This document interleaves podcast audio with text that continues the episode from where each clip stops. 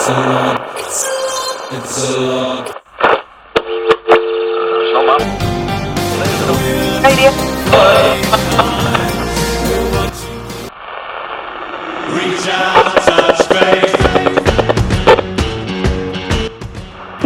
Pare că albumul ăsta, Violator din 89, a lansat trendul, trendul lor sau semnătura lor muzicală, care uh, a născut curent nou, mai ales pe partea asta de muzică cu sintetizator. Că ei și-au pus semnătura pe genul ăsta de, de muzică și uh, au abordat varianta mai comercială, pentru că după acest album, mie mi se pare că s-au dus într-o zonă mai underground, adică și-au fidelizat publicul și atunci au compus sau au scris mai sincer, mai pentru acest public creat și nu cred că au mai ținut atât de mult cont dacă aduc un public nou. Adică odată ce și-au făcut uh, numele cunoscut, atunci cred că cumva natural cei care aderau către acest gen de muzică s-au dus către ei, pentru că erau reprezentativi.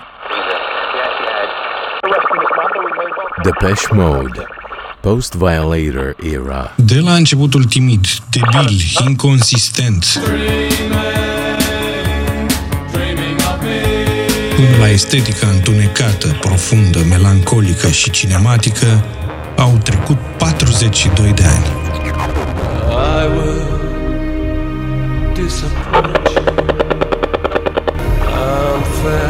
Depeche Mode a traversat o perioadă intrigantă de evoluție muzicală după lansarea Songs of Fate and Devotion. Acest album a dat tonul unei schimbări semnificative în sunetul și direcția artistică a trupei. Depeche Mode, cunoscută inițial pentru muzica sa electronică și synth-pop, a abordat pe acest album un sunet mai organic și apropiat de rock. Utilizarea intensivă a chitarelor și a elementelor live a adăugat o dimensiune nouă la repertoriu. Această schimbare de direcție a surprins mulți fani și critici, dar în același timp a deschis noi drumuri pentru Depeche Mode. Pe măsură ce trupa a evoluat, albumele au continuat să exploreze variante diverse ale sunetului lor.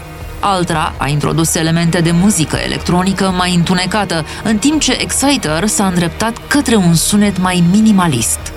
Playing the Angel a fost apreciat pentru întoarcerea la influențele electronice și dark wave. Un alt moment în evoluția muzicală a Depeche Mode a fost albumul Delta Machine, care a continuat să combine elemente de muzică electronică și rock. De la simpapul lor de început până la căutările recente, Depeche Mode și-a definit cariera prin evoluția muzicală constantă. Fiecare album a reprezentat o nouă etapă într-o călătorie și a adunat noi influențe și tehnologii pentru a crea sunete.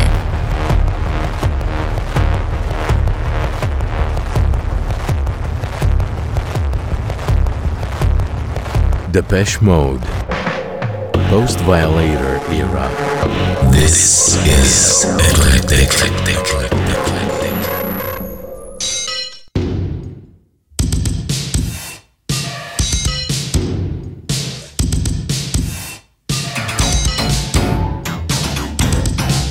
Nu putem înțelege prezentul dacă nu explicăm trecutul. Ce particularități a avut Depeche Mode? Ce a reprezentat Depeche Mode în România? Ce a declanșat Depeșomania? De ce a existat conflicturi dintre rocker și Depeșer? Ce știm despre acele vremuri? Există literatură de specialitate, dar mai ales ce alimentează mesajul Depeche Mode? Sinele sau grupul? Pornim o discuție alături de Corina Taraș Lungu și Mihai Irimia.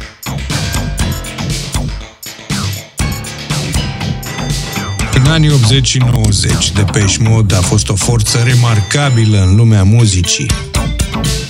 A îmbinat o abordare sintetică cu teme personale, politice și emoționale. O abordare echilibrată între explorarea tehnologică și atracția pentru hucurile pop. Pare pueril, foarte pueril și nu este totuși așa. Atracția față de Depeche Mode a explodat în România după 90. Neînțelegerea față de acest fenomen a fost atât de mare la acea perioadă încât, dincolo de dispute ideologice, au existat și unele fizice, la propriu. luptele dintre rockeri și depeșeari par de neînțeles acum, mai ales că ambele grupări, ce ciudat sună, veneau după o perioadă de întuneric. Figurat, veneau din bezna comunistă. Păi probabil că era și această luptă pentru afirmare. Cumva la noi uh, parcursul nostru a fost destul de particular așa, adică aceste răzvătiri au apărut destul de târziu. În alte state vecine, începând cu 85 și cu ascensiunea lui Gorbaciov, lucrurile s-au întâmplat mai repede și de asta avem și concerte de pe în tot felul de țări din blocul socialist, nu în România avem uh, concerte punk, avem heavy metal peste tot. Foarte interesant este faptul că în alte țări, în anii 80, deci odată că poți să ai concerte, oameni care vin să concerteze la tine în țară, dar foarte interesant este că în alte țări, uh, cum e Polonia, nu știu, cum este chiar și Albania sau Estonia, cum sunt, ai uh, forme autohtone de muzică, formații sau reproducere ale hiturilor occidentale în țară. Ceea ce nu se vezi în România decât după 90. De exemplu, aveam Republica în Polonia sau acele faimoase lake bands în Albania sau uh, muzica aceea light pop, estrada în uh, Estonia. Așa ceva este nemai, nemai întâlnit în anii 80 în, uh, în România. Noi aveam un cenaclu flacăra care avea un efect foarte pervers așa când ceilalți aveau și concerte și forme de rezistență. Oarecum de adormire cumva, ca o supapă da, a funcționat. exact, exact. Era un efect pervers de, de satisfacere a unei iluzii de libertate. Tot prin muzică, care muzica e viscerală, așa, are ceva ceea ce literatura nu are. Corina Taraș Lungu, licențiat în studii culturale și istoria ideilor, mentalităților și culturii de masă. Să fie neînțelegerea unui fenomen, Mihai Irimia este un vechi fan de Peșmod, este unul dintre izvoarele orale este o întrebare bună și are un răspuns greu și cred, cred că e și complex. În grupul meu de, de prieteni la vremea respectivă, în liceu, clasa 9, 10, cât, cât era, că nu mai știu exact, grupul era de vreo 12 și eram 3 sau 4 de peșeri. Restul rockeri, Maiden, Metallica, era nebunia asta între grupurile de muzică mai mult, de peșer, rocker, rapper, nu era hip-hop, era rap atunci, uh-huh. Snap Technotronic zona asta și mai era zona aia de uh, minimal care se întâmpla prin uh, Martin. Cred că mai mult era o formă de o încercare de a ne evidenția. Ba noastră e mai bună muzica sau ba noastră e mai uh, aproape de mesajul uh, social, de uh, mesajul, hai să spunem, politic, cu toate că în liceu habar n-aveam ce înseamnă politică, nici nu mă interesa. Plus că rock este este un stil de muzică mult mai vechi decât, uh, decât stilul de muzică de pești. Ei, rockerii, cred că aveau și o aroganță, cred că aveau și o, uh, o formă de mândrie. Sigur că aveau și de ce să se mândrească? Pink Floyd, Deep Purple, Metallica, Maiden, Zeppelin, o grămadă, Zeppelin, Sabbath. Vin, uh... vin într-o zonă care avea, care avea uh, o bază solidă uh, de argumente și contraargumente legate de Depeche. Depeche era o chestie așa foarte superflu, să zic. Era o chestie foarte ușoară, subțire, versuri banale, muzică, tot, tot, tot, tot, tot, adică era ei aveau chitară, ei aveau tobe, ei aveau uh, voci mari. Copilul ăsta apărea de undeva din Beziltan și era host de mașini sau ce era. Stilul muzical nu avea o bază și era normal să fim, într-o formă sau alta, în conflict pentru că și noi voiam să ne impunem stilul, să arătăm uh, lumii că este o trupă care merită luat în considerare și iată că este o trupă care merită. Mihai Irimia a trăit pe propria piele acel conflict. Astăzi, Mișto acum că acest conflict nu mai este. Eu am prieteni uh, brokeri îndrăciți pe care i-am convertit, atenție, i-am convertit la Depeș în uh, 2006 la uh, București, în primul turneu, în, în primul concert Depeș la București. Eu am adus după mine doi prieteni care erau, uh, nu rockeri, erau, uh, uh, cum să spun, uh, de care ascultă trash, care ascultă grohăială. Adică, na. Și vreau să spun că după concert i-au zis, băi, e fabulos ce fac copiii ăștia, în, în concept. Cred că de aici este, din, dintr-un orgoliu care era de multe ori prostesc la vârsta respectivă. N-am avut muzică înainte de Revoluție, foarte puțină muzică am avut înainte de Revoluție. Pe noi ne-a lovit brusc, ne-a lovit și Metallica brusc, ne-a lovit și Jackson brusc, ne-a lovit și Depeche brusc și n-am știut. N-am știut că de fapt muzica este un limbaj comun care mișcă, care mișcă mase. Nu contează că este Metallica sau că este Depeche. Mesajul într-o formă sau alta al muzicii este fix același. Cred că de aici provine. Cred că provine, uh, conflictul ăsta provine și dintr-o dintr-o lipsă de uh, educație muzicală, dintr-o lipsă de, uh, de acces la informație. Cred că era și o formă de lipsă de respect față de muzica pe care o face celălalt. Cum se poate obține respectul? Prin cunoaștere. Cum ajungem la cunoaștere? Prin accesarea unor surse. Din păcate, finalul de anii 80 este lipsit de surse. La fel se întâmplă și cu începutul anilor 90 singurele surse rămân cele orale, așa cum a fost cea a lui Mihai Irimia. Peste ele s-a adăugat trecerea timpului, distorsionarea unor amintiri. Bine, dacă am avea și literatură de specialitate care să ne ajute să să avem niște păreri mai avizate, ar fi foarte fain, mai ales că avem izvoare de istorie orală pe care le putem accesa. Sunt oameni care încă trăiesc, care pot povesti despre asta. Bineînțeles că poate fi un beneficiu sau din contră, poate fi o marcă de subiectivism, dar am putea să avem, adică avem niște resurse pe care am putea să le folosim. Din păcate, literatura de specialitate când vine vorba de mentalități și de popular culture, de cultură de masă, cultură muzicală la noi este foarte, foarte slabă, slab dezvoltată. Și te-aș mai întreba ceva, cât uh, anume se alterează în timp? Mintirile astea sunt alterate în timp, nu? Da, da, sunt alterate în timp. Acum depinde, din punct de vedere istoric sau de istoria mentalităților, sunt două mari abordări. Fie aceea istoricistă, fie uh, episodul pe care vrei să-l studiezi s-a încheiat și îl analizezi din, istorie, din această perspectivă istoricistă, fie îl analizez sub forma lui fluidă de mărci subiective pe care cu anumite uh, instrumente de analiză le poți analiza cât mai obiectiv posibil. Bineînțeles că le poți și îmbina la un moment dat dacă faci o cercetare pe termen lung. Dar, cum spuneam, din păcate, cele două abordări în ceea ce privește cultura de vansă sau dinamica pieței muzicale înainte și mai ales după 90 la noi este foarte slab dezvoltat. Corina Taraș Lungu, licențiat în studii culturale și istoria ideilor, mentalităților și culturii de masă.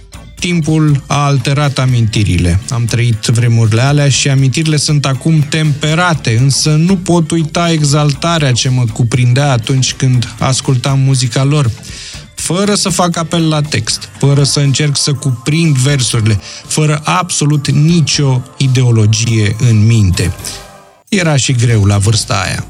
Însă, legătura dintre muzică și ideologie politică poate fi subiectivă și depinde în mare măsură de interpretarea individuală a ascultătorului, revine Corina Taraș-Lungu muzica, față de alte forme de cultură și de artă, totuși are o putere. Um, cum spunea Havel, dramaturgul cehoslovac, dă o putere celor fără de putere. Probabil că asta s-a întâmplat și cu muzica trupei de Mode. Acum, de ce a prins tocmai această trupă? Probabil că ea a pătruns la nivel individual la început, apoi a fost și aprobat ca gen de muzică pentru că narațiunea lor nu incita la fapte sau cel puțin așa credea aparatul politic. Mie mi se pare foarte interesant că în acei ani de afirmare a uh, trupei, în anii 80, când ei s-au lansat și au și avut un succes fulminant neașteptat, sunt niște ani destul de controversați. Adică începutul anilor 80 e începutul unor, uh, unor rezistențe foarte mari cu privire la muzica rock, punk, heavy metal, dar care a trezit uh, în societățile represive din blocul socialist și o formă foarte mare de rezistență. De ce Depeche Mode, deși avem acest succes în în uh, societățile socialiste, următorul mare și în Germania, următorul mare succes al uh, Depeche Mode a fost în uh, Statele Unite ale Americii, unde acolo ai o democrație. Deci este un paradox. Cred că încadratura asta a genului uh, muzical, uh, a uh, narațiunii Depeche Mode um, e puțin falsă. Acesta a asocia muzica lor cu democrația sau cu democratizarea.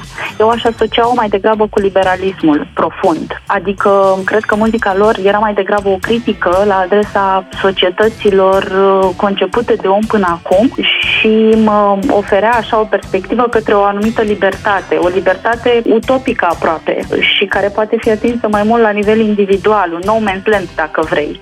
Cumva o critică pentru orice societate proiectată de om și imperfectă. Și asta s-a, s-a suprapus și peste nevoile pe care le aveau tinerii din România. Bineînțeles, bineînțeles. În, uh, într-o societate represivă, adică într-o societate în care libertatea este reprimată în mod sistematic, prinde ideea aceasta foarte mult. Dar la fel de bine prinde și într-o societate democratică. Ai o democrație funcțională, dar în care această democrație este defectuoasă. Ce vreau să spun este că muzica lor nu cred că a fost o pledoarie către democratizare, dar culmea, o rețetă de succes, cred că a implementat-o și această variantă a lor anti-anarhică. Adică cumva versurile lor, bineînțeles că le putem analiza mot-a-mot, dar cred că greșit facem. Versurile lor pledează pentru o nouă ordine socială, a echilibrului. Dar uh, această ordine socială probabil poate fi, fi atinsă doar la nivel individual. Adică să ne gândim, poate să existe un personal Jesus. Da, deci da. dacă poate să existe un personal Jesus, poate să existe un personal social order sau, eu știu, orice altă narațiune poate fi valabilă.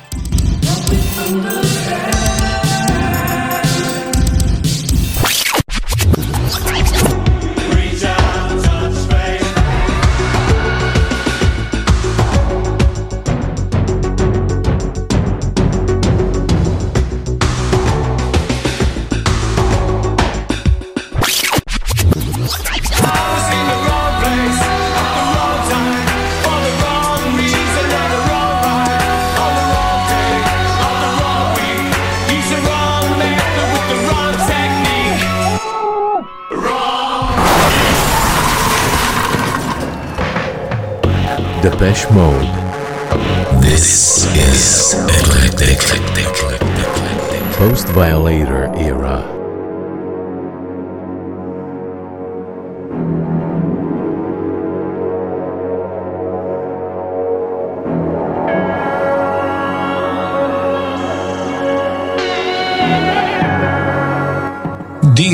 Aceste turbulențe la nivelul maselor, succesul de Pesh Mode a fost unul masiv, chiar dacă a fost însoțit de tulburări personale profunde. După triumful gigantic al albumului Violator din 1990 și al hiturilor Personal Jesus și Enjoy the Silence, viața membrilor trupei a luat o întorsătură dificilă. Dave Gann s-a mutat în Los Angeles și afișa imaginea unui rockstar dezordonat, iar dependența sa de heroină a dus la probleme grave. Martin Gore lupta cu alcoolismul, iar Andrew Fletcher a suferit de depresie. Suprapunerea disfuncției interne în creștere l-a determinat pe Alan Wilder, principalul experimentator și aranjor muzical al trupei, să părăsească în cele din urmă formația în 1995. Dave a încercat pentru prima dată să-și ia viața în acel an și a fost în moarte clinică în 1996, în timpul unei pauze de la sesiunile de înregistrare. Disfuncționalitatea trupei părea mai gravă ca niciodată.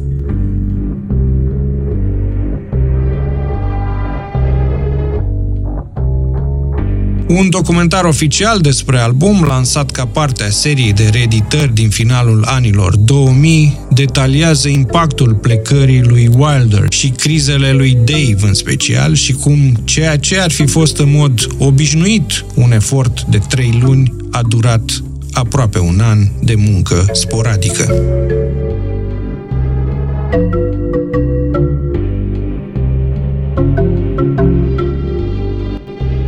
În ciuda acestor dificultăți, albumul Ultra a apărut ca o surpriză, înregistrat în condiții dificile și în lipsa principalului lor experimentator muzical, Alan Wilder, albumul a devenit un vârf în catalogul Depeche Mode. Ultra a servit ca puncte crucială între ambițiile lor din primii ani și încrederea relaxată din perioada ulterioară. Gahan, Gore și Fletcher și-au pus numele lor pe unul dintre cele mai bune albume de Pesh Mode. La fel de important și ca parte a procesului său de recuperare, Dave a lucrat serios la ceva crucial, lecții de voce. De la vocalistul dulce și plin de energie al piesei Just Can't Get Enough, Just like a rainbow, you know you set me free. And I just can't get enough. And I just can't get enough. Devenise acum o forță capabilă să umple spațiul arenelor în care trupa își desfășura acum activitatea.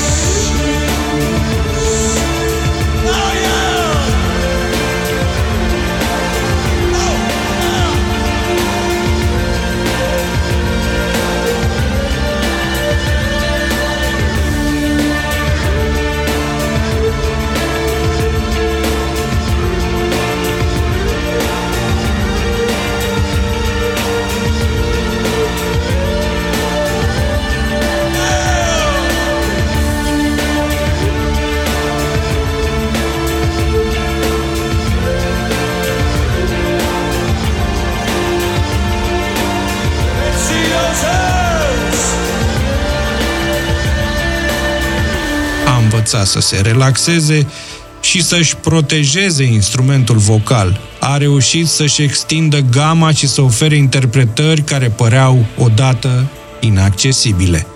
În tot acest timp, Martin a continuat să scrie piese puternice, Altra e cumva m, o explorare mai gotică, mi se pare mie, din partea de peș Mode, pentru că și chitarele revin, Barrel of a Gun, uh, Useless, se pare că e un fel de Depeche Mode mai gotic și și vizual. uh, Știm cu toții clipul de la, de la It's No Good, de la Barrel of a Gun, unde Anton Corbin, ca și cu coperta albumului, a reușit să ofere o estetică mai uh, nocturnă, să zic așa.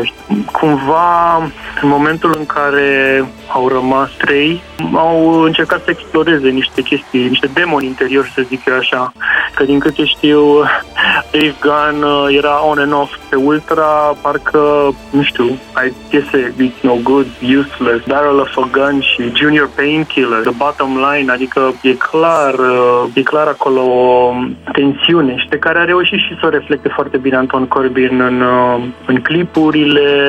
Chestia asta s-a văzut, adică era spre sfârșitul epocii MTV și a influenței uriașe MTV, și vorbim de 98, și cred că era un, uh, un uh, tight guy al epocii pe care au reușit să-l surprindă bine, după părerea mea.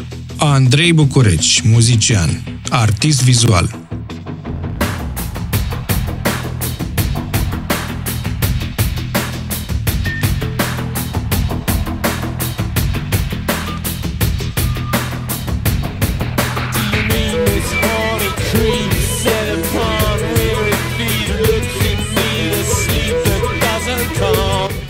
Of a Gun, atât ca deschidere de album, cât și single principal, avea multe de dovedit, pentru că a fost privit în oglindă cu I Feel You.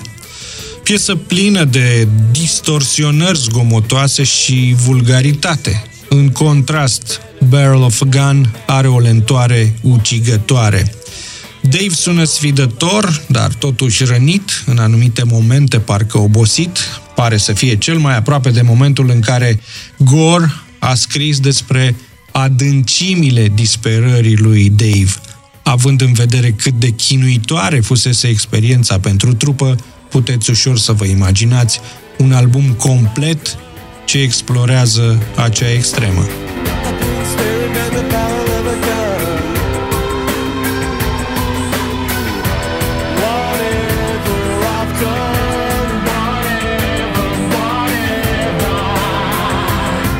Depeche Mode. Post-Violator Era. Hitul albumului este It's No Good. În ceea ce privește caracterizarea din punct de vedere liric, piesa aduce în față teme ale relațiilor complicate și ale frustrărilor în iubire. Oboseala și dezamăgirea într-o relație sunt aduse în față, iar refrenul repetat subliniază titlul piesei, adică că situația nu mai poate fi tolerată sau acceptată. Don't say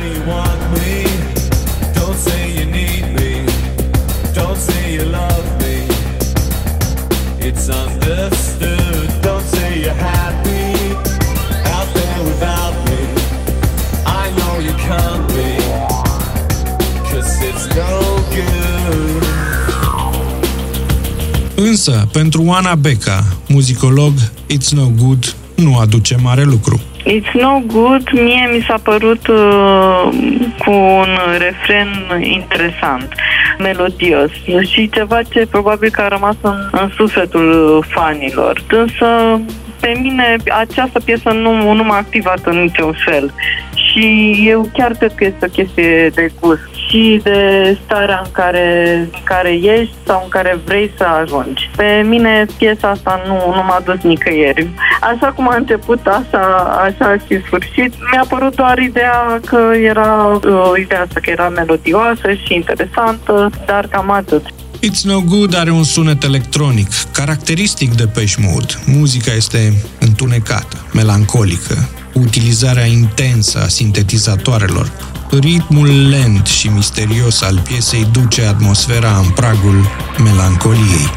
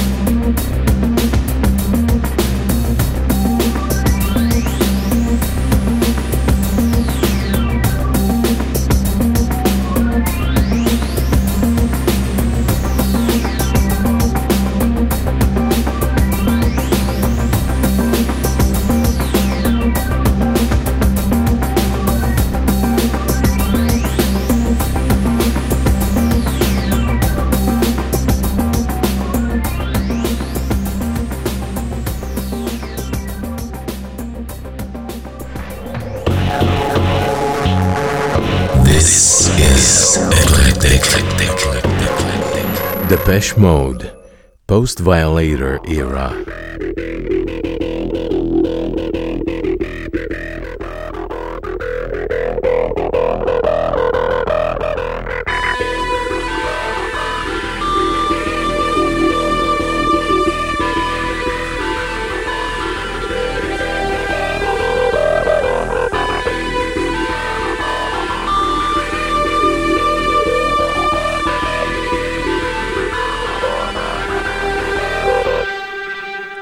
Atenția pe o altă piesă, Sister of Night, o piesă ce poartă o atmosferă întunecată, misterioasă. Este o baladă lentă cu accente electronice.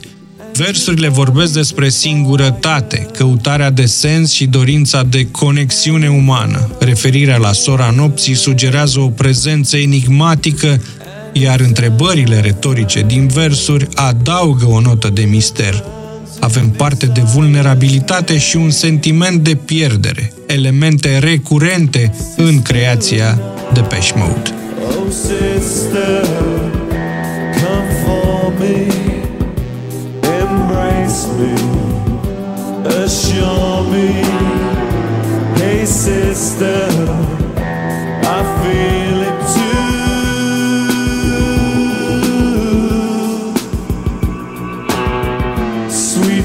sister, just feel me. I'm trembling, you heal me. Hey, sister,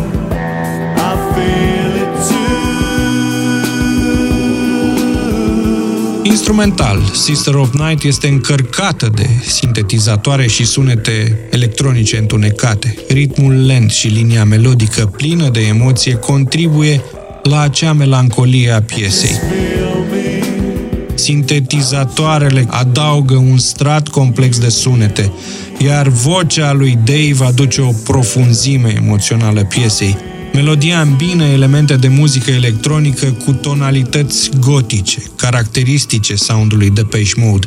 Este o piesă curajoasă și care se încadrează într-un șablon, după cum observă și Oana Beca, muzicolog o piesă îndrăzneață în ceea ce privește prelucrarea sunetului și am observat un pattern, partea asta de prelucrare, de prelucrare a sunetului și care este ca un calup, ca un cu ceva condensat, care contrastează apoi cu o melodie și cu, cu orchestrația, să zicem, normală. Am mai regăsit uh, acest pattern de ok, facem o jumătate de piesă sau eu știu, o parte din piesă o facem în mod normal, cu voce și acompaniament și după aia rupem ritmul și punem ceva uh, uh, prelucrat și foarte disonant sau cu efect foarte mult.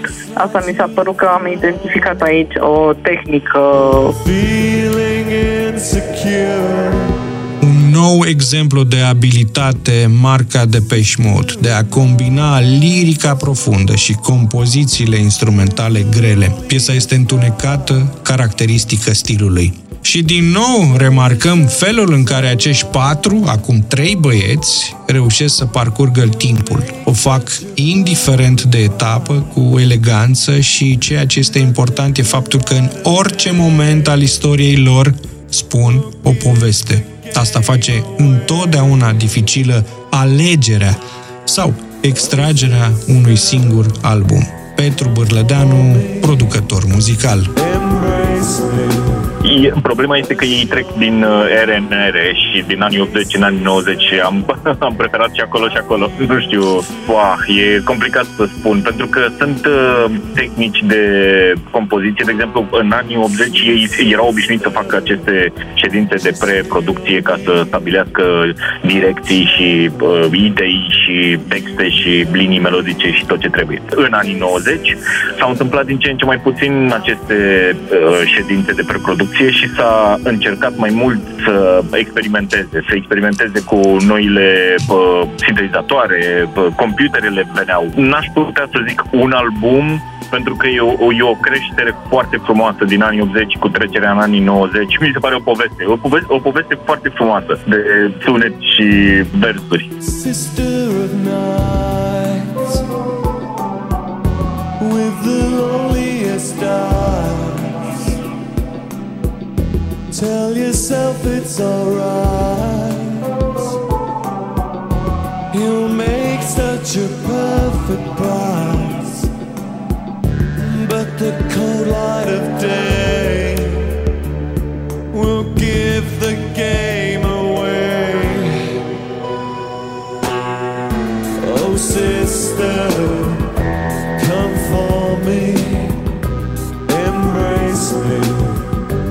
assure me.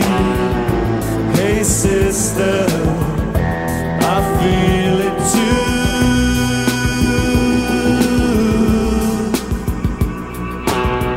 Sweet sister, just feel me. I'm trembling, you heal me. Hey, sister,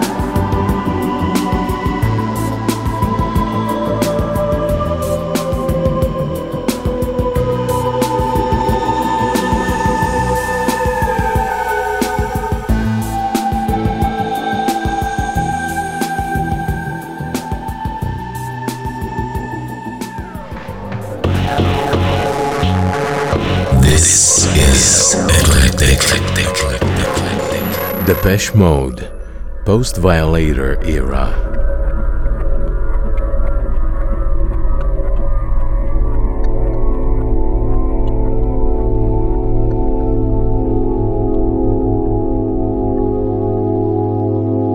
O altă etapă în evoluția Depeche Mode a fost Exciter. Dream On și IMU au dus trupa către direcții sonore noi.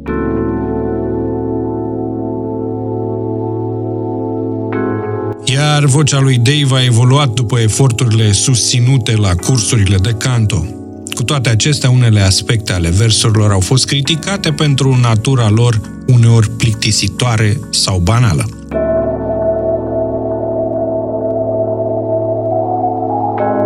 Fanii de mult timp vor găsi în continuare multe de apreciat aici. Dream On prezintă niște chitare temperate, acustice, rotunde,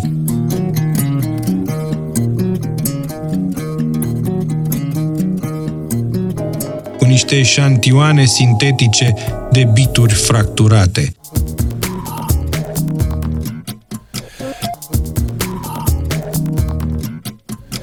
Vocea lui Dave sună bogat, clar și este neafectată. Dream on, dream on. Chiar și cu direcția asta sonoră nouă, piesa pare a fi tipică pentru Depeche Mode. Andrei Bucureci Dream On și uh, Free Love și Good Night Lovers sunt mult mai pozitive decât rest. Eu și acum mi amintesc că puneam totul pe stop când vedeam la clipul Dream On pe MTV și te băga într-un film acolo. Era, era un vibe, era un tempo și Da.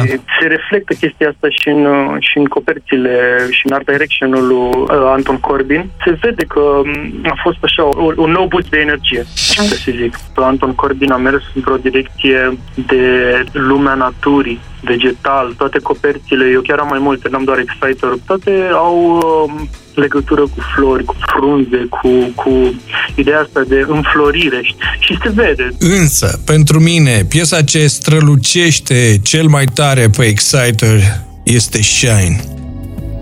Shine Versurile vorbesc despre o poveste în care e vorba despre mediocritate. Cineva se simte prins de mediocritate și insecurități. Been hanging from a rope of mediocrity.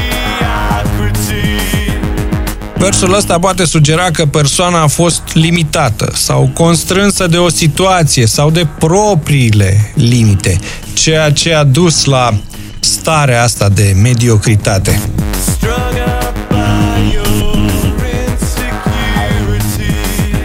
Insecuritățile pot acționa ca un șiret care te ține pe loc. Somebody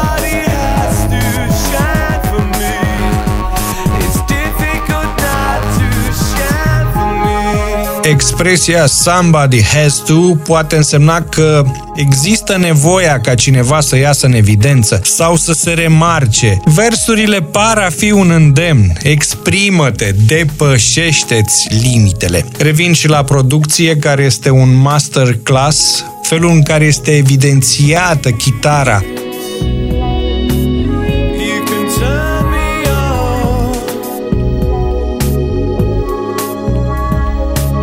de o dulceață și o durere în același timp, mi se pare epocal.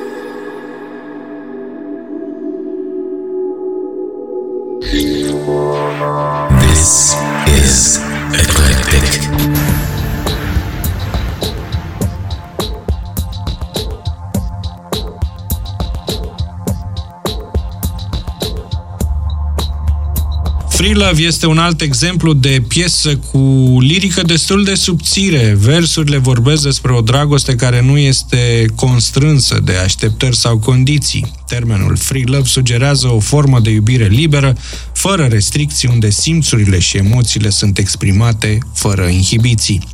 Mesajul pare a fi acela că dragostea adevărată este liberă și curată și că trebuie încercată într-un mod real și necondiționat.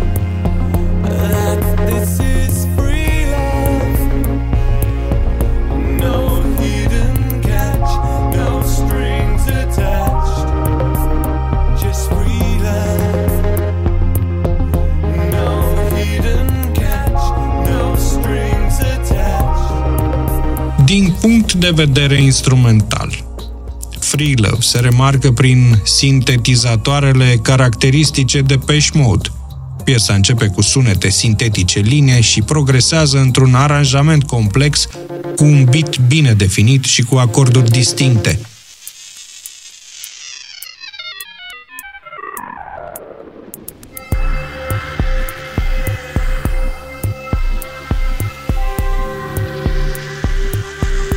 Vocea lui Dave este puternică, iar prin maniera lui de a articula cuvintele, transmite pasiunea și bucuria asociate cu sentimentul de free love. If you've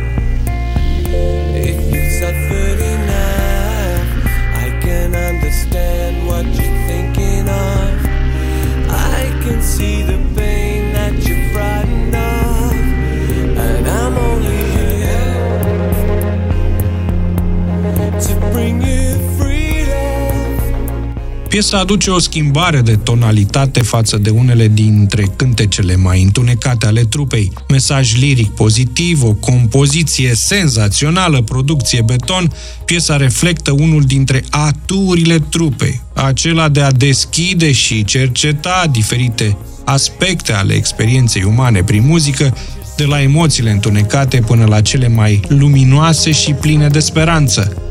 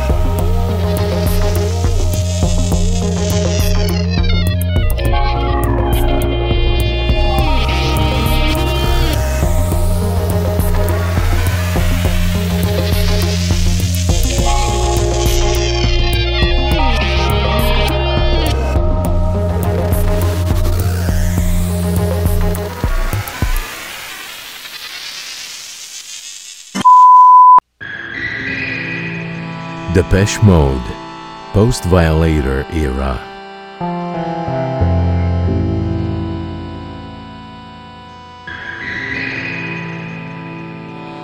Cu Playing the Angel, Depeche Mode a continuat să se reinventeze. Acest album a adus o schimbare în abordarea lor muzicală, îndreptându-se către sunete mai dure și mai contemporane.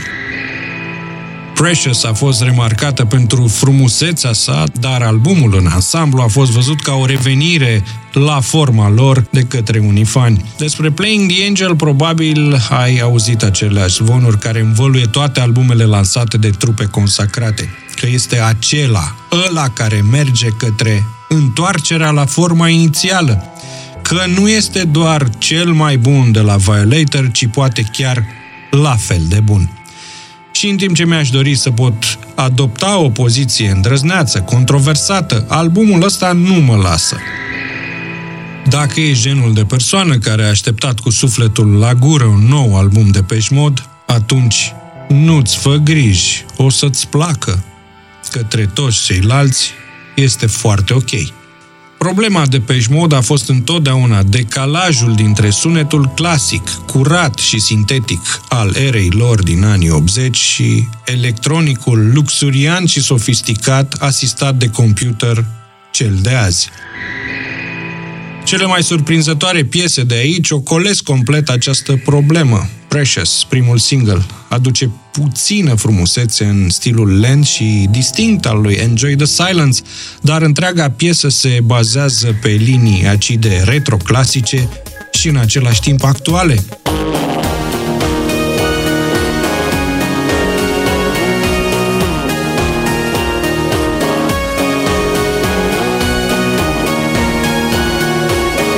A pain that I'm used to adoptă o rectificare lentă de tip industrial.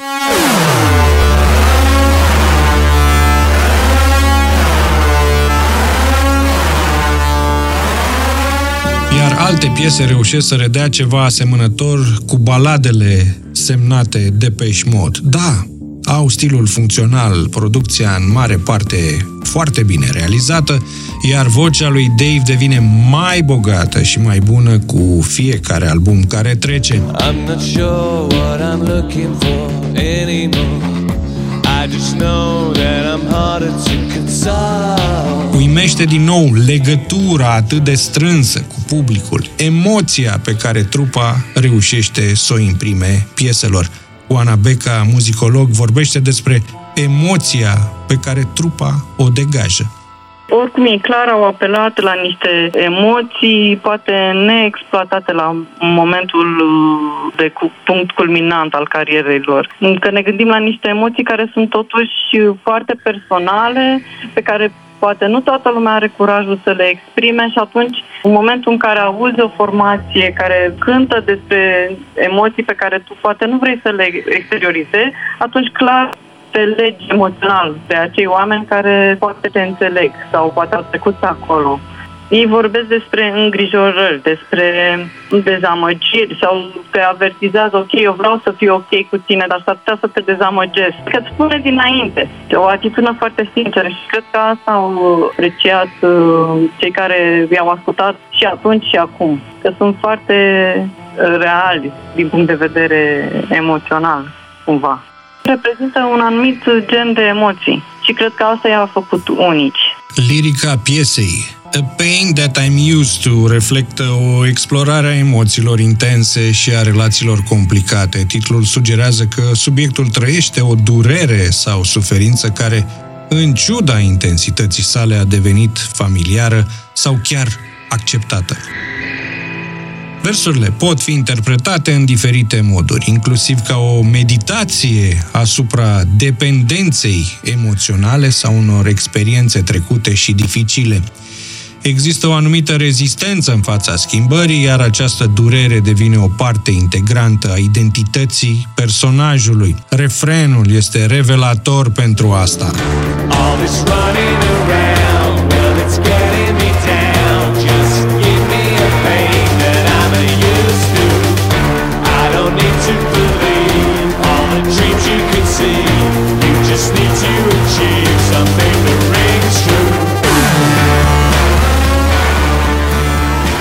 punct de vedere instrumental. A Pain That I'm Used To este plină de energie și burdușită de elemente electronice caracteristice de Pesh Mode. Piesa începe cu sunete electronice distincte și posedă un ritm puternic. Sintetizatoarele sunt utilizate intens. Ele fac o atmosferă întunecată și în același timp atractivă. Vocea lui Dave adaugă pasiune, este o atmosferă încărcată de emoție și o interpretare vocală pur și simplu minunată. There's a hole in your soul like an animal with no conscience, repentance, and now close your eyes, pay the price for your paradise. Devil's feet on the seas of the sound. Piesa se integrează în stilul caracteristic al trupei, adică într-un context electronic cu abordarea temelor profunde și complexe. Grafica Playing the Angel redă noua schimbare muzicală. Grafica este și adaptată acestui drum. Corbin nu mai pictează, ci începe să esențializeze. Componenta spirituală rămâne. Andrei Bucureci, muzician și artist grafic. Odată cu Personal Jesus a apărut dimensiunea spirituală religioasă și se vede chestia asta pe Condemnation, pe Songs of Faith and Devotion, pe multe din chestiile pe care le-a pictat, că se vede că sunt pictate de Anton Corbin. Avem inclusiv uh, albume mai recente, Playing the Angels, care și el are conotațiile astea spirituale, religioase și se vede îngerul din pene. Dar da. nu mai are nicio legătură cu etapa medievală și cu Hieronymus Bosch. De data asta vedem că este ceva stilizat. Este o altă etapă în această evoluție, pentru că îmi place foarte mult faptul că Depeche Mode au știut să, să penduleze între albume de studio care sunt, uh, sunt cumva uh, cu niște coperți monumentale, le pot pune ca într-o galerie de artă, dacă ești chiar fan. Au știut să penduleze între aceste albume de studio și albumele live. Știi, ai 101, ai uh, tot felul de, de, de alte live-uri de prin uh, Europa. Știu că e un, și un live între Sounds of the Universe și albumul de remixuri mm-hmm. undeva în Italia, parcă și și el are o copertă uh, foarte specifică lui, lui Anton Corbin. Un corb uh, într-o, într-un context ăsta de fotomontaj. Da, care ne-ar putea duce tot la Hieronymus Bosch și la măștile acelea.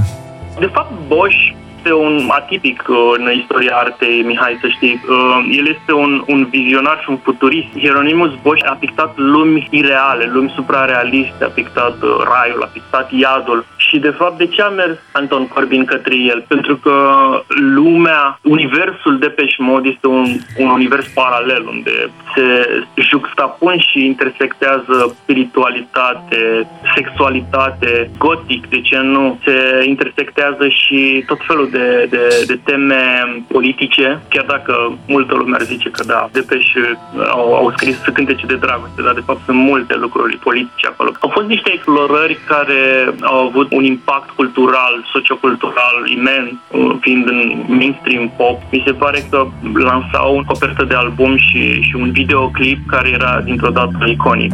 There's a hole in your soul like an animal with no conscience, repentance, and now close your eyes, pay the price for your paradise. Devil's feet on the seas of the sound.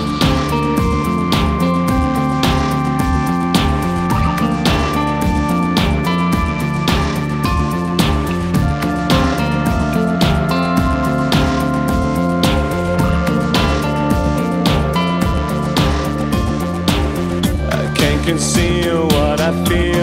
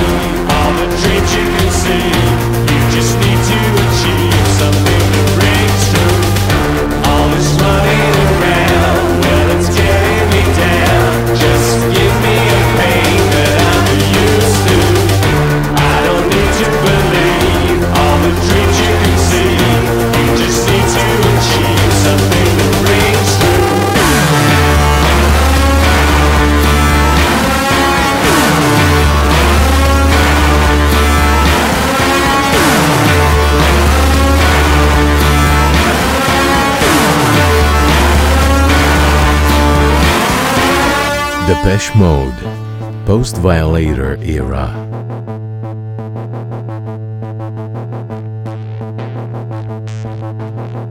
Să ieșim puțin de pe alea hiturilor cu o piesă pe care aș compara-o ca mesaj cu Judas. Lirica The Sinner in Me atinge teme de confruntare cu partea întunecată și păcătoasă a propriei persoane.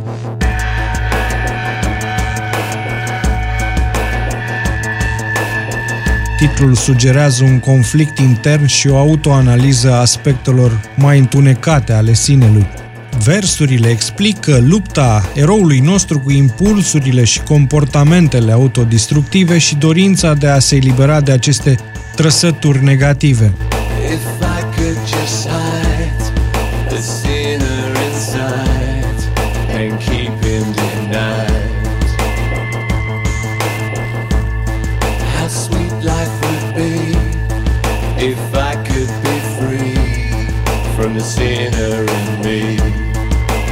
Instrumental The Sinner in Me păstrează elemente electronice, începe sintetic, intens, cu un ritm puternic. Sintetizatoarele sunt utilizate în mod expresiv și contribuie la atmosfera întunecată și dramatică a piesei. Vocea lui Dave adaugă o profunzime emoțională, iar instrumentația cu multe straturi sonore oferă o senzație de densitate și intensitate. Ruptura muzicală din final arată chiar a ceva rupt și înnădit apoi.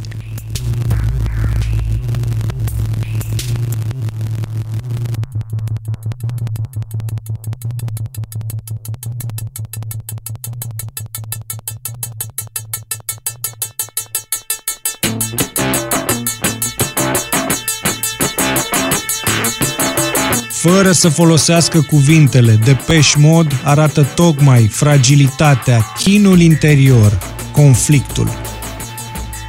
The Sinner in Me este o piesă care se concentrează asupra luptei interioare și a conflictului cu propriile slăbiciuni. Combinația dintre lirica introspectivă și producția instrumentală electronică intensă arată, din nou, stilul Depeche Mode. Este o piesă care oferă ascultătorilor aspecte complicate ale psihologiei umane.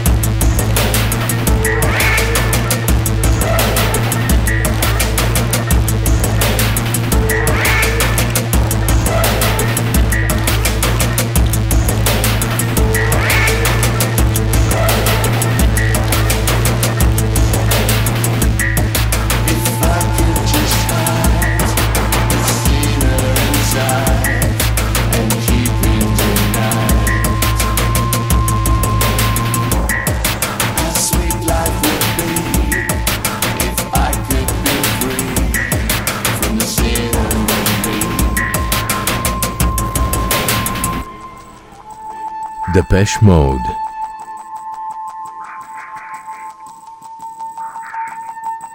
Post Violator Era. This is eclectic.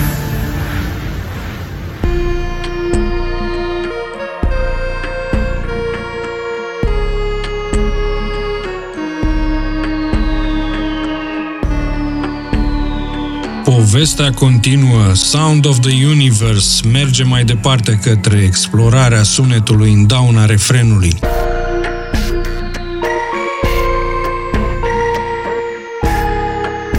Continuă experimentul sonor în fața melodiilor edulcorate și mai face ceva, reia o mai veche direcție, poate chiar politică, din versuri.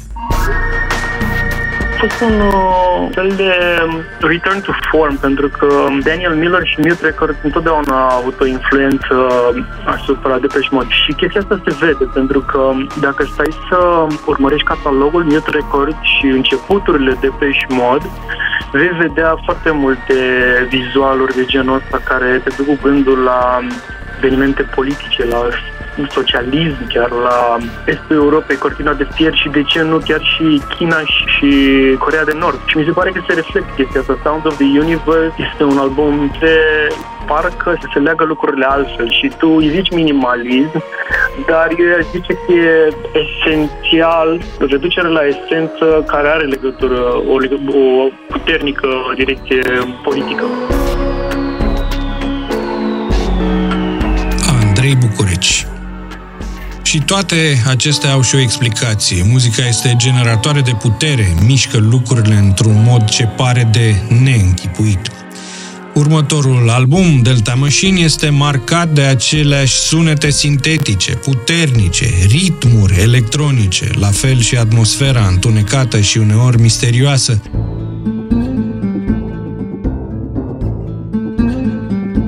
Tematicele lirice ale lui Martin, principalul compozitor al trupei, aduc aspecte ale iubirii, dorinței și complexităților relațiilor umane. Andrei Bucureci revine alături de noi. Delta Machine ce au făcut? Uh, Au dus la esență sonoră ce, au, ce și-au propus ei, adică Delta Music, adică bluesul, și ei încercând să-și asume că sunt o trupă de synth-pop și electronic uh, care vin din blues și pasiunea lui Martin Gore pentru sunetele ancestrale din blues și din uh, African American music. Iar uh, coperta uh, cu noul, uh, noul logo și noule simboluri DM al lui Anton Corbin, mi se pare că tot asta încearcă să facă și să reducă către niște simboluri aproape rupestre, le zice. Și așa percep tu minimalismul ăsta, cu toate că el este cumva și urban, acolo difuz, uh, e o imagine distorsionată cu un oraș.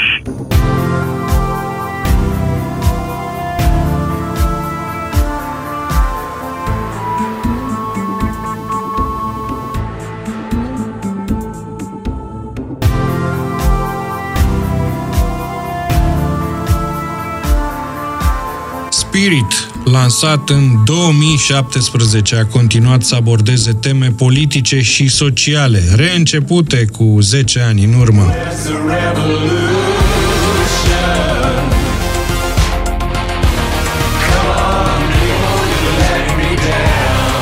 Cu toate acestea, unii critici au considerat că le lipsește din ce în ce mai mult refrenul și melodia și că lipsa unor abordări noi a redus impactul albumului. Producția devine din ce în ce mai sofisticată, farmaceutică.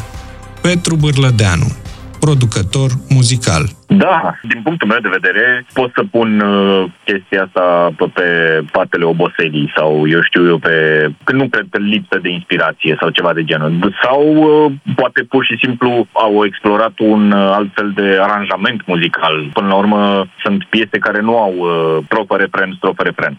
Sunt piese care au o poveste și povestea trebuie spusă în diferite feluri. Nu știu dacă lipsa refrenelor a influențat în vreun fel uh, popularitatea lor. Mi s-a părut uh, că au spus poveștile foarte bine și nu simteam, nu simt nevoia de fiecare dată să fie un refren. Poate fi o suficiență?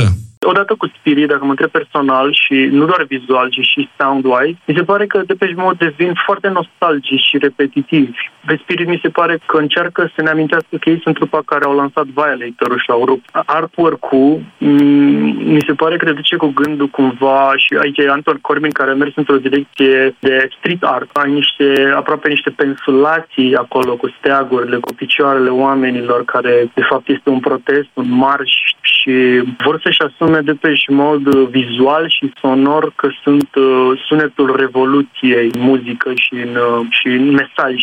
Adică și-au asumat așa niște haine care cumva Sunt prea nu știu dacă largi? li se potrivesc neapărat, da, da, ce și-au propus ei, că au revoluționat uh, muzica și mainstream și underground, Ei au realizat chestia asta și spiritul, uh, cred că asta vor să surprindă, mai ales atunci în 2017, vor să, să, să surprindă, cum menționam mai devreme, un zeitgeist, o anumită atitudine. Andrei Bucureci. Dar părerile sunt întotdeauna împărțite. Sunt momente în care povestea este mai importantă ca refrenul mesajele lor au fost tot timpul foarte puternice.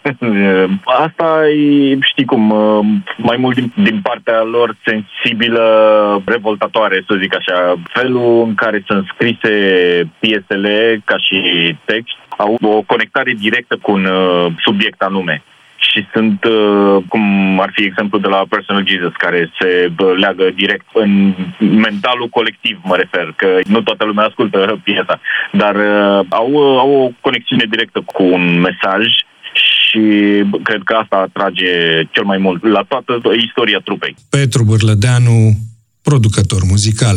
Depeche Mode, Post-Violator Era. I felt better.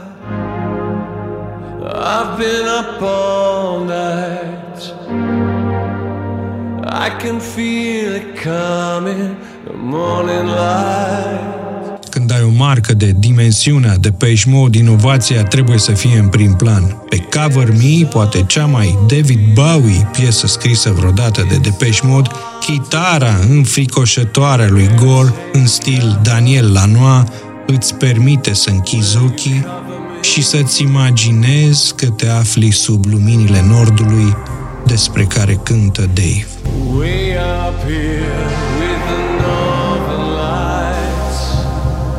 Cover Me ne introduce într-o temă de protecție și căutarea unui adăpost în fața unor provocări. Iar versurile par să sugereze un apel către o figură protectoare sau o forță mai mare care să ofere siguranță și liniște. Parcă este o rugăciune. Există un sentiment de vulnerabilitate și căutare de refugiu în fața lumii tumultoase și, în același timp, un element de determinare de a supraviețui de a depăși obstacolele. Una dintre caracteristicile componistice al lui Martin, acest ping-pong între minor-major, minor-major, este perpetuată din nou de Cover Me. Oana Beca, muzicolog.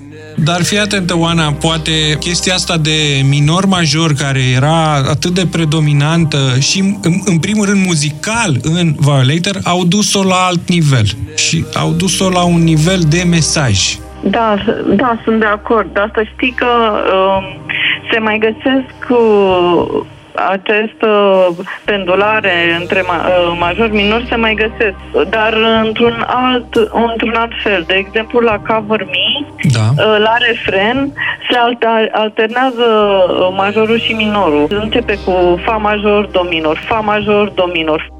Instrumental, Cover Me are o abordare lentă și un sunet electronic rafinat. Piesa începe cu sunete sintetice, line și o melodie plină de melancolie.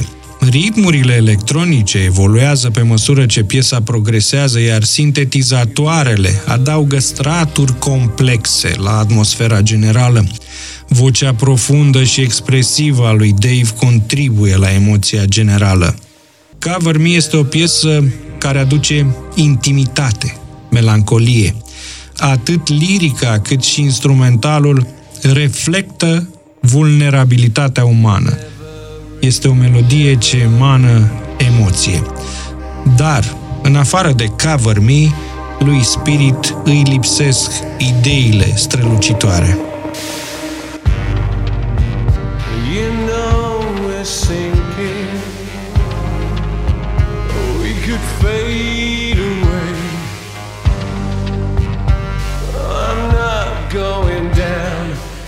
today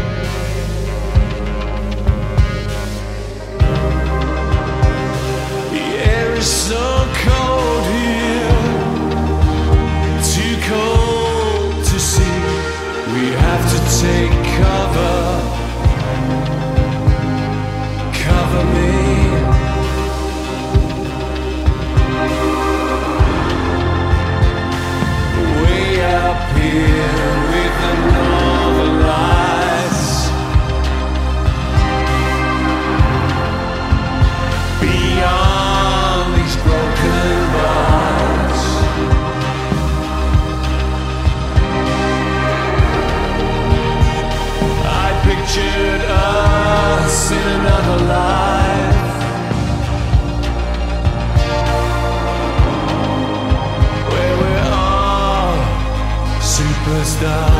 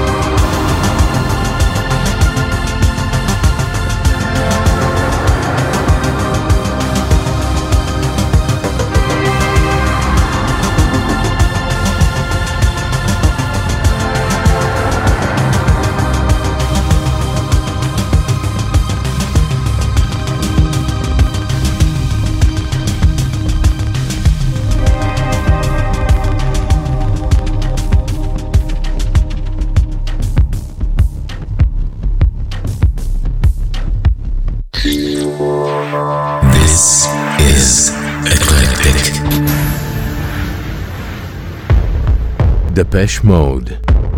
Post Violator era.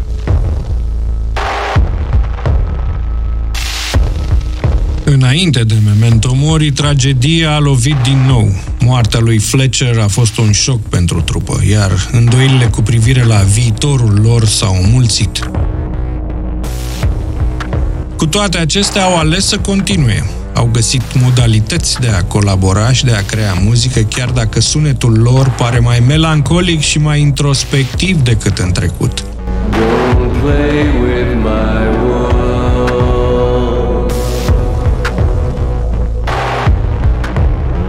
Don't mess with my mind.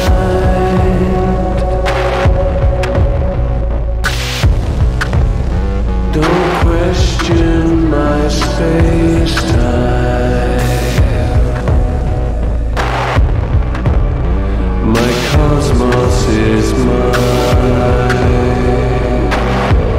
Chiar înainte ca trioul să se reîntâlnească în studioul lui Dave din Santa Barbara, Fletch a murit brusc la Londra. Fusese esența tehnică a vibrațiilor trupei, uleiul din interiorul motorului. Deși nu compunea sau nu cânta cu adevărat, Fletch servea ca intermediar pentru perechea Gorgan și o făcea des. Fără el, se întrebau, ar putea funcționa fără să se destrame?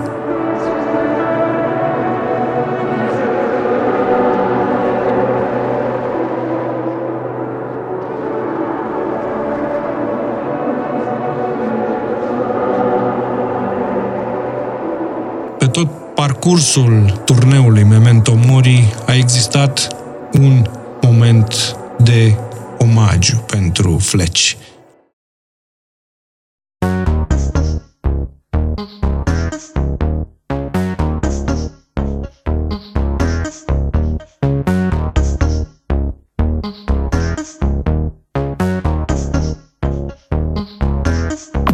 World in My Eyes este un omagiu pentru Andy. Emoționant și pentru mesajul pe care piesa îl are. Călătoria de care pomenesc versurile este a lui Andy și, din păcate, fără întoarcere.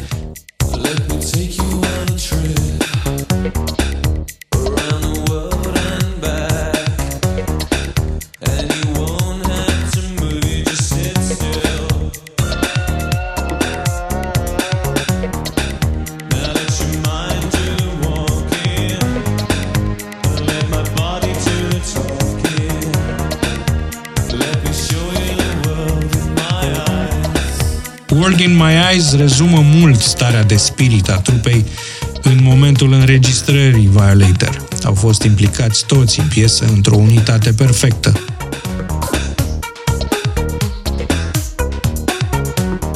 Imaginea proiectată pe ecran contribuie la dezvoltarea metaforei. Pe măsură ce piesa înaintează, Andy închide ochii, apoi îl acoperă pe dreptul, ar putea fi Sunt cu voi. Nu vă văd, dar vă aud.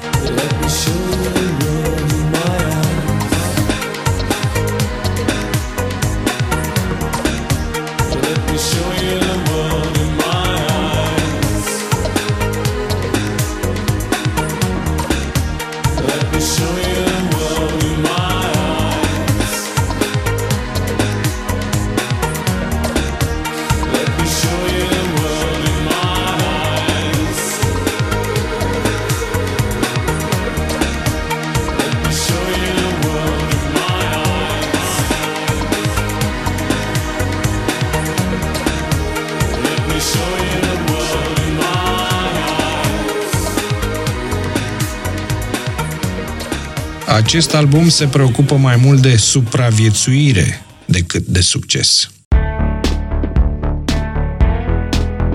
Memento Mori știm cu toții că este o traumă transformată într-un album. Adică Memento Mori înseamnă, uh, înseamnă Depeche Mode redus la un duo, înseamnă fantomele care nu știu dacă chiar îi bânte, dar oricum uh, sunt acolo. Întotdeauna îngerii, știi cum a fost și Playing the Angel, îngerii sunt pentru ei un concept uh, și un mesaj spiritual la care revin cu drag, mai ales după 90 încoace. Cel puțin vizual. Asta, da, da, vizual. Și avem coperta asta cu, cu aripile de înger și cu un context ăsta mai funebru, dar de data asta nu mai sunt doar cuvinte și inspirații sau cărți, știi cum se zice că faci un cântec dintr-o carte, de data asta chiar e pe bune, că s-au dus fleci și trebuie să, să bocești un pic, să, să faci un, un pic de, de respect morții, nu? Să îi comemorezi. Asta mi se pare că au reușit și prin copertă și prin sound. Ghost Again este genul ăla de piesă care, funeral song, piesă de mormântare.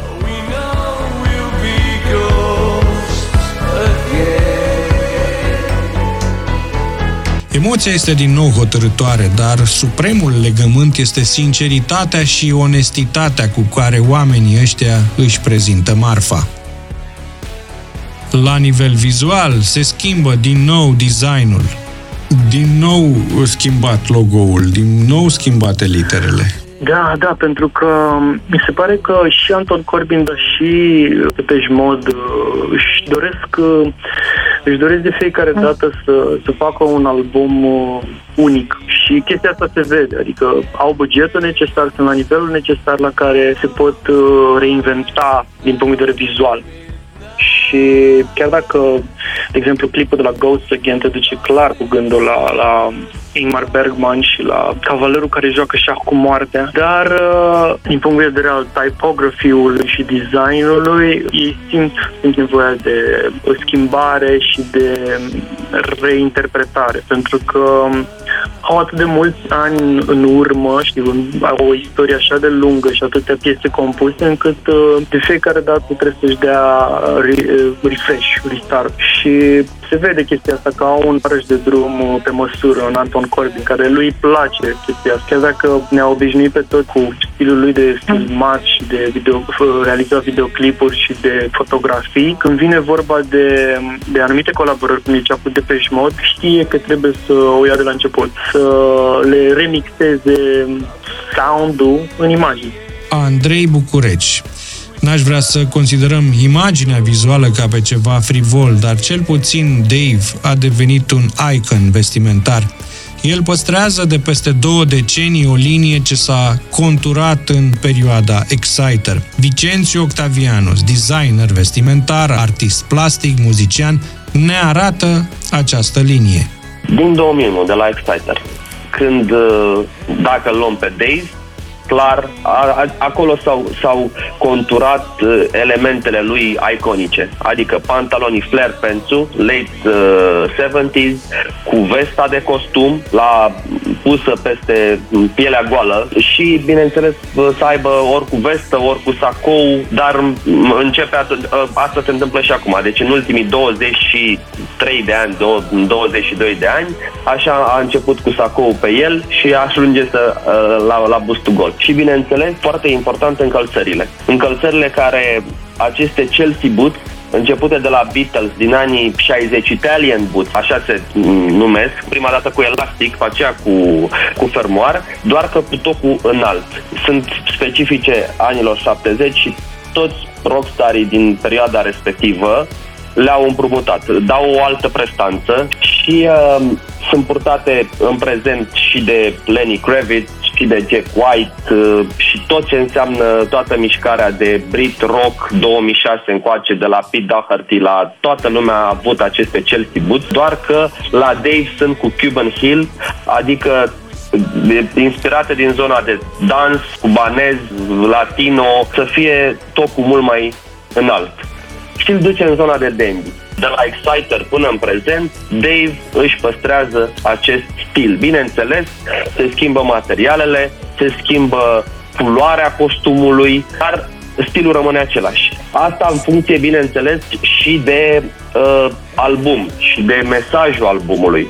Adică dacă avem, uh, cum a fost, nu știu, uh, mai mult pe negru la During the Angel, uh, așa la Sound of the Vineyard o să avem mai mult uh, uh, o zonă de asta mai metalică, cum o avem și la Delta Machine. Da. La Spirit, de exemplu, avem foarte mult roșu și negru, exact o tentă de asta bolșevică și de-aia ei au fost îmbrăcați în roșu și negru, au fost uh, au avut mixul ăsta și bineînțeles acum la Memento Mori care este alb cu negru.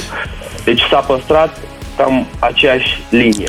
Vicențiu Octavianus Depeche Mode, Post-Violator Era. Am întrebat-o pe Oana Beca cum găsește toată această perioadă.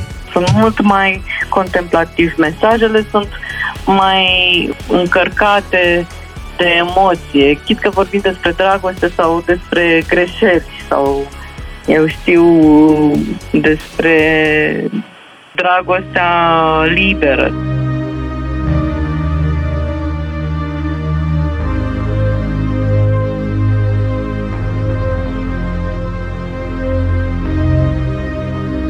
Memento Mori se închide cu Speak to Me, o bucată splendidă de melancolie modelată după vocea lui Dave. Speak to me, I will follow.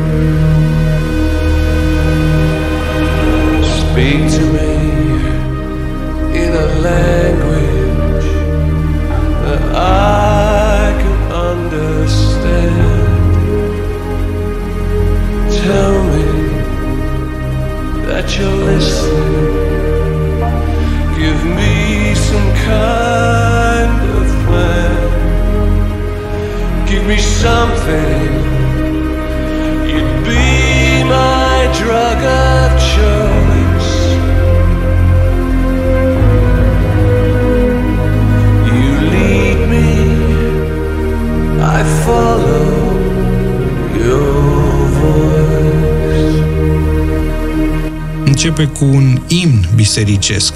Este o cântare de dragoste? Este Dave îngrijorat că nu este destul de bun pentru nimeni altcineva decât pentru el însuși? Recunoaște propria neputință? Este o formă de autocritică și conștientizare a faptului că există posibilitatea de a nu îndeplini așteptările sau de a nu răspunde la nivelul dorit?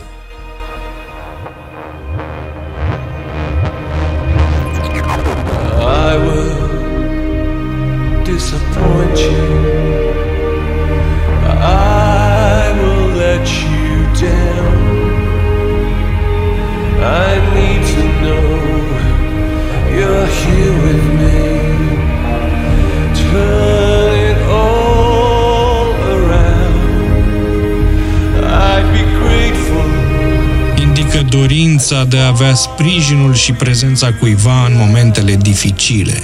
Turn it all around sugerează o dorință de schimbare și a depăși obstacolele, posibil prin implicarea și sprijinul celorlalți. I'm found.